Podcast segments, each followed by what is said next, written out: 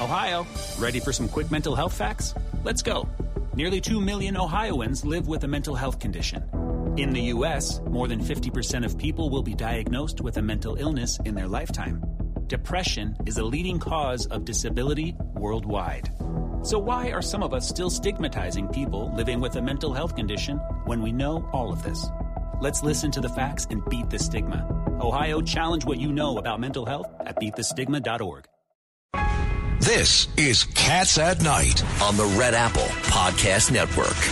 Welcome back to Cats at Night, Professor Dershowitz.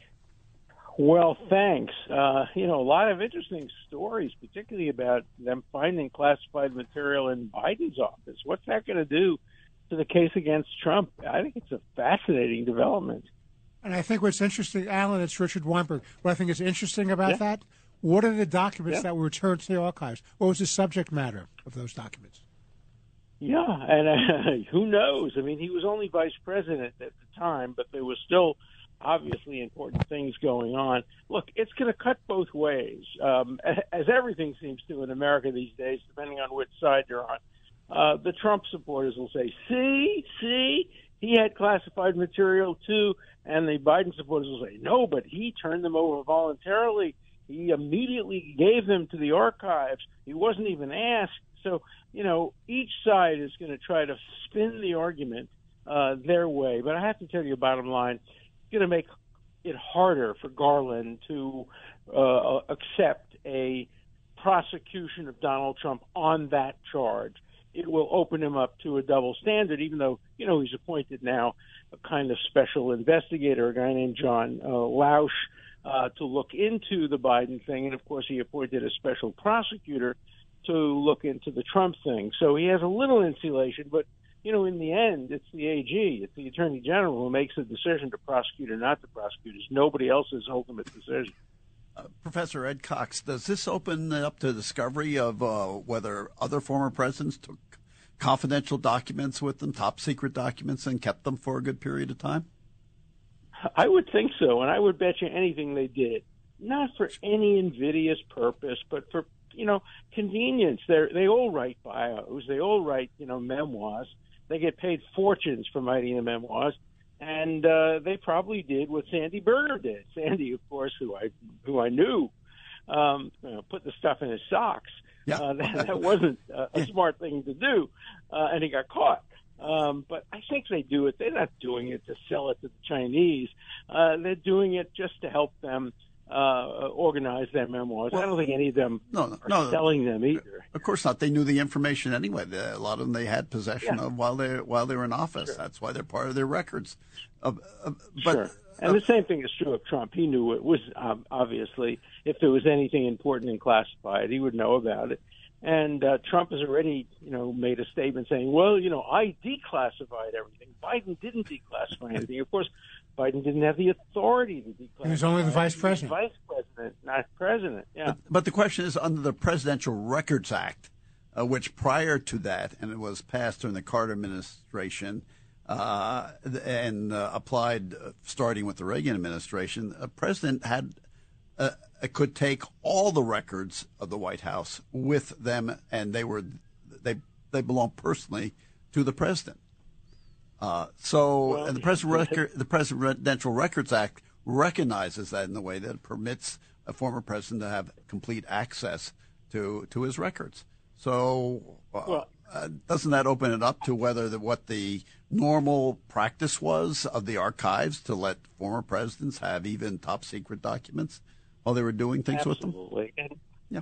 Of course. And it, again, shows how both sides try so hard to weaponize the criminal justice system. You know, it's not that they're finding crimes. It's that they're looking for crimes against their political enemies. And, you know, the criminal statutes are so broad, vague, and open ended that uh, it's it, almost impossible for anybody who lives a complicated life not to have occasionally slipped up. I'm willing to, you know, resolve this doubt under a presumption of innocence for Biden to say it was just sloppy. You know, what's interesting, talking about the you know Alan, Alan Dershowitz, uh, John Catsimatidis here. Uh, I mean, sure. for the Department of Justice to send down the FBI to a former president's home Oh, yeah. Mar-a-Lago, tear it apart, uh, and go through every drawer. I mean, didn't they go far beyond the Call of Duty? I mean, that that is. Absolutely. I mean, Absolutely. I am so so uh, frustrated on how uh, the Department of Justice is taking the Washington, the Washington uh, FBI, and politicizing it. It's wrong. And and by the There's way, no they question about it. They should. They they took Go ahead. uh, uh, Trump's passport. Now, clearly, that was personal, was not a part of the subpoena, and yet they took that with them, and then, of course, returned it later. But I bet they copied it, where he had been, Yeah, where he they- traveled abroad, went in- for their own purposes. Yeah. Well, I mean, how did President Obama? President Obama, I'd like to see his passport when he was in college, because I understand he traveled a lot, and he- there was rumored to, to be that President Obama, uh, while in college, had did not have an American passport, and he might have had a, a, a foreign country's passport. Well, you know, I knew Obama when he was in law school. He, he his mentor was my office mate, and so he would often hang out, uh, waiting for uh, my colleague um, Charles Ogletree to come by, and he would always be wearing the leather jacket, and there was always a cigarette dangling from his mouth. And my secretary, who hated smoke, would always throw him out of the office. And at the time, he was called Barry, uh, not Brock and uh, you know he- he's a nice guy. I had no idea. He was a good ball player, good basketball player. I had no idea he'd become president of the United States. You know, I just also want to bring up the hypocrisy. So, President Biden, when he was on 60 Minutes, take a listen to what he said about Trump possessing any classified documents at Mar a Lago. Take a listen. how one anyone could be that irresponsible. And I thought, what data was in there that may compromise sources and methods? By that I mean names of people who helped, or et cetera.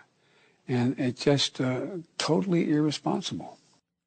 I mean, that is hypocritical. I mean, he doesn't even, you know, he's not even the president of the United States who can declassify documents. He was the vice president. So how does that differentiate? I know uh, the mainstream media, if you look at it, they said, oh, it's not as bad as what Trump did. But some others are saying, you know what? It's actually worse because he's the vice president. We we really don't know, and that's why I think uh, an objective investigation by somebody. Remember, the person who's investigating this was appointed by Donald Trump. He was the U.S. Attorney for Chicago, kept on by Biden because he's investigating a leading Democrat politician. So, you know, at least he has the credibility to look into this. So let's keep an open mind and let's see where it goes. I think in the end it will help Trump avoid prosecution on this charge. But you know, now we have the grand jury uh, in in uh, Georgia, uh, which is possibly going to release its report, including on that telephone call, say, you know, find me twelve thousand votes. Of course, that could easily mean find votes that have been cast and just make sure you counted them properly. So, uh, you know, this he's going to spend the next until he runs for president. He's going to spend the rest of the time, you know, being a criminal defendant. His co-workers look today. Uh, guy begins his criminal sentence of five months. Uh, one of the people who worked for uh, him uh, at, at at his company. So the, the criminal justice system is really being used. And it was a South American dictator who once said, "For my friends, everything; for my enemies, the law." And we're seeing the law just being used by both sides. And now that the Republicans are in control of the House of Representatives, they will be conducting hearings of the kind the Democrats conducted.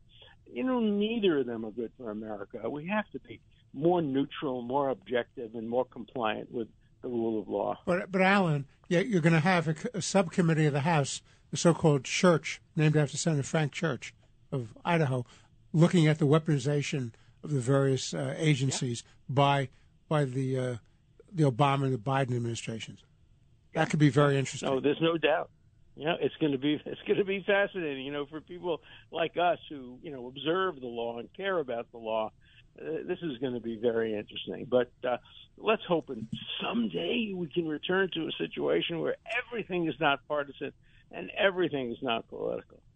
Uh, Professor Dershowitz, we have two minutes left. I want to get your quick uh, response to Texas Republicans. They filed articles of impeachment against Mayorkas, the head of Home, Homeland Security.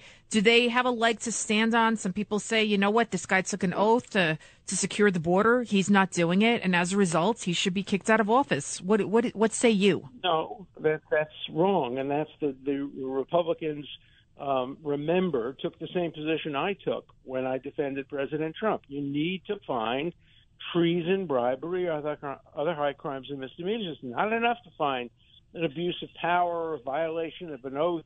And so I think the Republicans ought to be consistent. They clearly took the view when Trump was impeached that those were not impeachable offenses, and I think they ought to stick to that.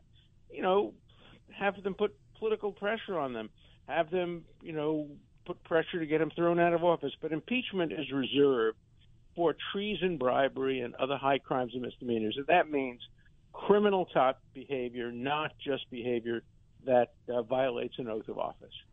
Well, there you have it. Because if you're going to impeach someone, you want to win, right? You don't want to do what the Democrats have been doing to Trump. Uh, how, what, six times now? How many times has it been so far? Well, thank you so much. A lot of times. A lot of times. Well, thank you so much, Professor Dershowitz. It's Cats at Night on the Red Apple Podcast Network.